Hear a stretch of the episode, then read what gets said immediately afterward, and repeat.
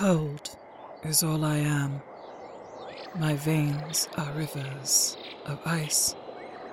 My hair is spun from the same crystals that make up the snowflakes. My skin is frosted marble. My eyes, so I've been told, resemble the frozen waters of a fathomless lake. I wasn't always like this. Or at least, I think I had some sort of life before this one. I remember being warm.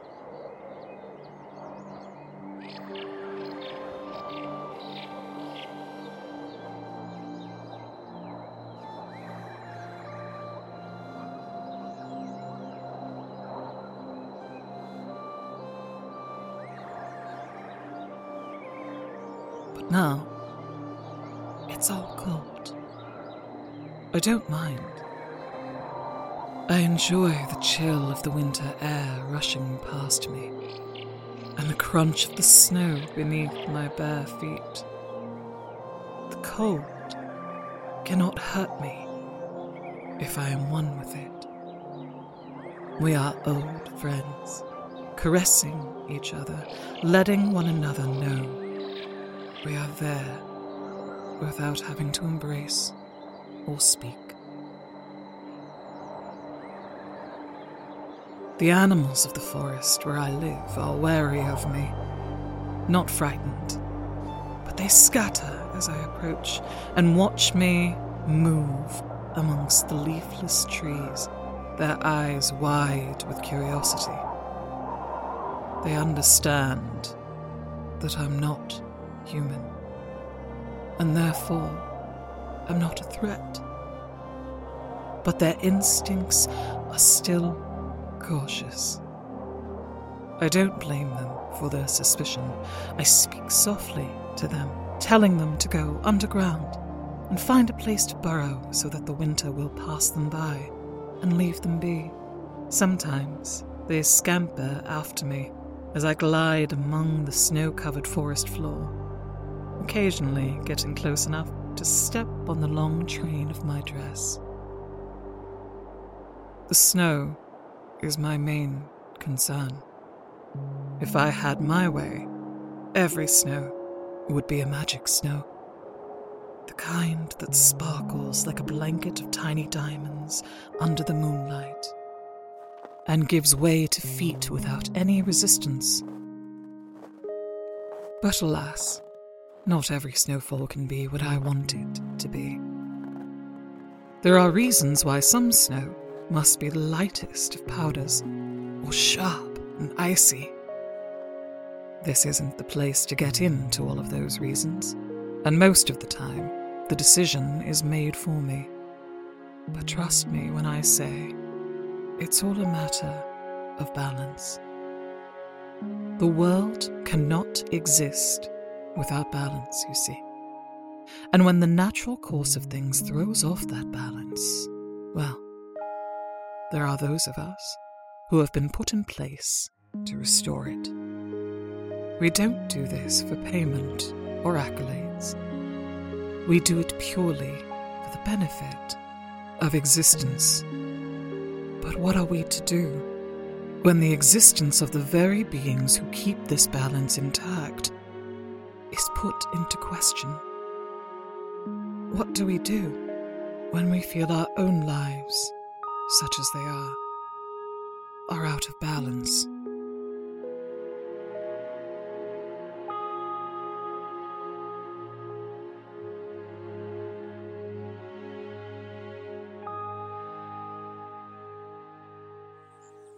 Do you recall how I said I remembered feeling warm? I don't remember when I was warm. I just know that I had been once. This is why when I felt him, it stopped me in my tracks. Warmth. I felt warmth. And I remembered this sensation though not the specific circumstances under which I'd last felt it.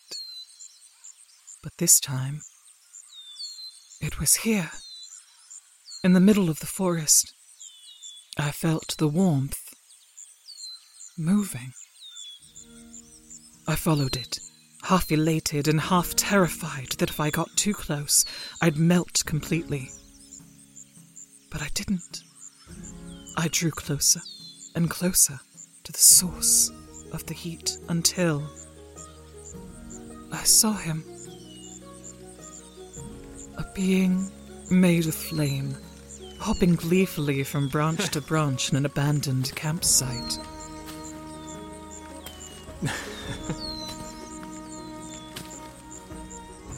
he was laughing, the most joyous laugh I'd ever heard, and the very sound of it sent sparks straight through me. was he some sort of fire sprite? No, too tall for that. And he was clothed in spectral attire, just as I was, though his garb was all black, as though coated in a layer of soot.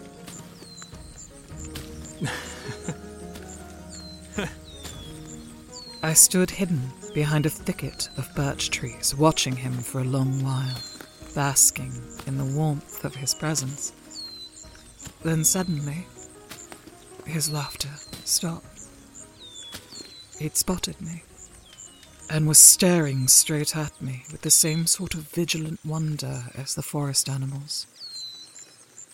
Forgive me, I said as I left the cover of the thicket. You were enjoying yourself, and I didn't want to interrupt. Who are you? His voice was at once deep and resonant, while also light and lively. Don't know, I answered honestly. Who are you? I don't know either. He shrugged and grinned at me. I'm just here, I don't know why. I think that's the same for all of us. He made a step towards me and then stopped short. You're cold. I am. But you needn't be afraid of me. I don't mean you any harm. I remember feeling cold. His arms came up and crossed themselves in front of his chest on instinct. But when? When was I cold? How could I have ever been cold? I remember being warm, and that's what drew me here to you. I'm not sure what it means either. He held up his hand to me and slowly moved forward, bringing an aura of light with him as he did. I returned the gesture and stepped away from the thicket. We were very near to touching when the sensation got to be too much for both of us, and we simultaneously retreated. Are you all right? Yes. My hand is uh, burning a little. Mine too. Perhaps we should not touch. But I would like to be your friend, if you'd allow it. I would like that very much. Should I call you by a name? Whatever you wish. I will call you Shine. For there is light in you, as there is in me, but your light has no heat. And I shall call you Rush. You make the same sound as the wind, but you bring warmth instead of chill. So Rush and I became friends. Every morning, we would meet at the campsite, and he would walk beside me as I made my rounds through the forest. We'd laugh at the scampering creatures together. We'd ford the icy streams side by side, and sometimes we'd make things together little houses out of sticks and wreaths from fallen leaves. Though we could not touch one another, we found that we often moved and thought in sync. His boundless joy and wonder at everything I showed him was infectious, and there were many things he was able to show me that I'd never considered before. We talked a lot of this and that, but at other times we were happy to just be with one another and could walk silently for miles, simply admiring the snowy landscape around us. I came to adore his warmth as much as I treasured the cold, and I missed the feeling of him whenever we were apart.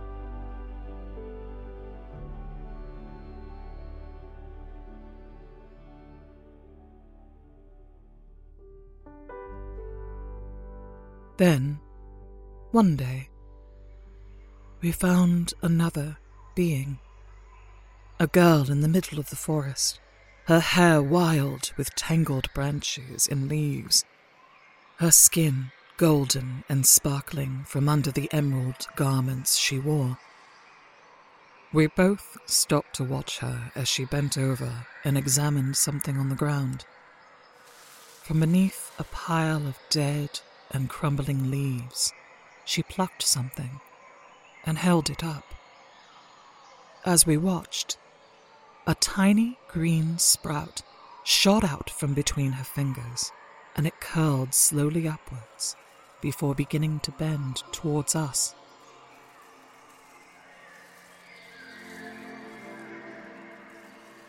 That was when she saw us, and she gasped out of fright.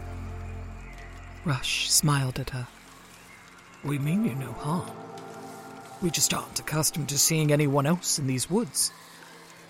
The girl's green eyes flickered from one of us to the other, searching our demeanors for signs of danger. The sprouting seed she held continued to grow, arching fully towards Rush. All of us fixed our focus on it. It likes your light, she said to Rush. He reached out for it, but she pulled it away from him just as two leaves unfurled from the top. Not too much. You'll kill it. Rush held out his hand, and the girl moved her sprout towards him very gingerly. One leaf after another unfurled, roots emerging from the base and starting to twist themselves down her arm until the thing she held was a proper sapling. Rush was grinning in absolute delight. I moved forward to get a closer look at the little wonder, but it stopped its growth the moment I approached.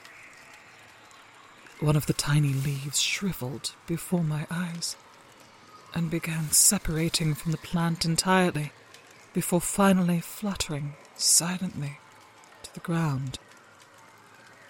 The girl withdrew her hand and the sapling with it, now looking at me with genuine fear.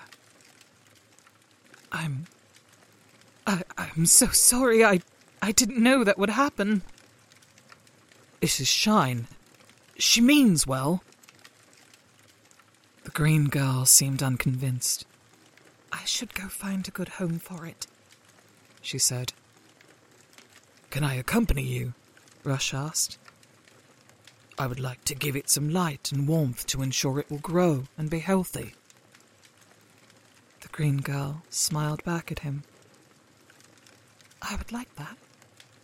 I'll meet you in the morning, all right, Shine? Before I could respond, Rush and the green girl were moving off together through the woods.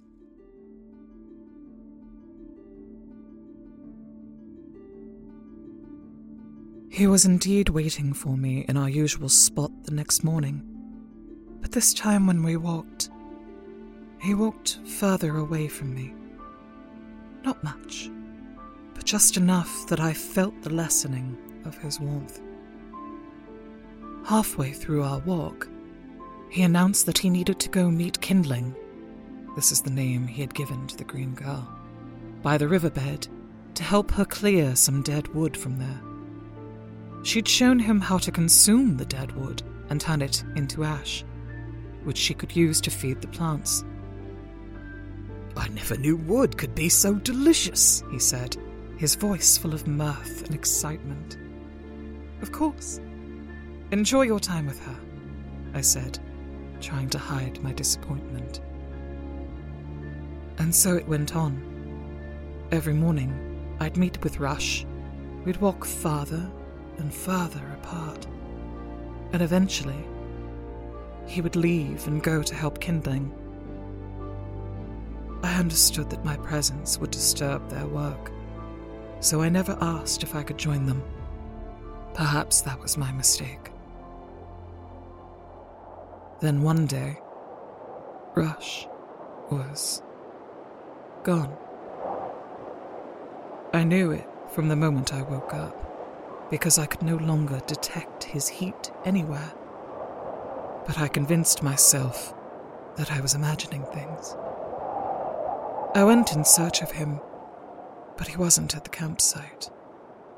He wasn't by the river bend. He wasn't spooking the rabbits that lived underneath the old oak tree. He was nowhere. Kindling was gone as well.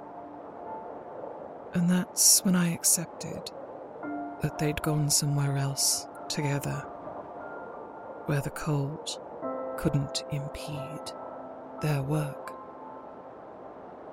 Without Rush's warmth, my heart began to frost over like the morning dew on the grass. It froze hard until it cracked right in two. I felt the very moment it did so. In my anger and sadness, I went about the forest, destroying everything we'd made together.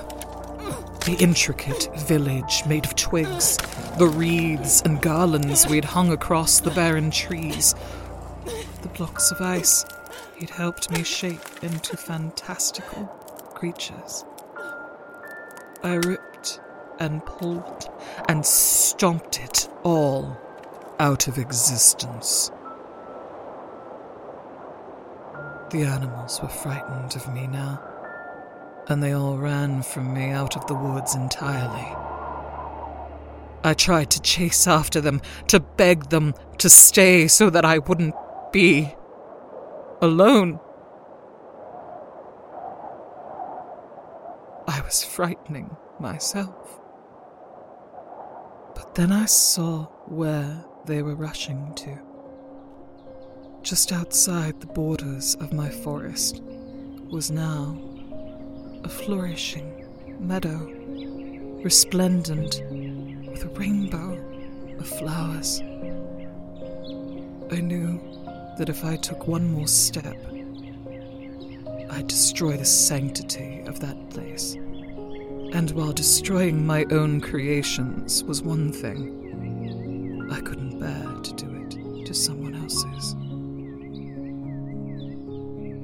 here I stay, in my forest of cold, tending to the snow and the ice, making sure everything stays in perfect balance. I do what I am meant to do, and nothing more. But still, at times, I go to the edge of the forest and I look out at the sprawling green meadow, wishing there was a way for me to engage with it. I'll see rush and kindling on rare occasions. And sometimes Rush will raise his hand to me from far across the hill. But he never gets any closer than that. Even still, I treasure that tiny bit of warmth I feel whenever I see him. Perhaps one day I will find another friend in my forest. And perhaps the next time it will be another who shares my own nature, so that I may embrace them and we may find our own kind of warmth between the coldness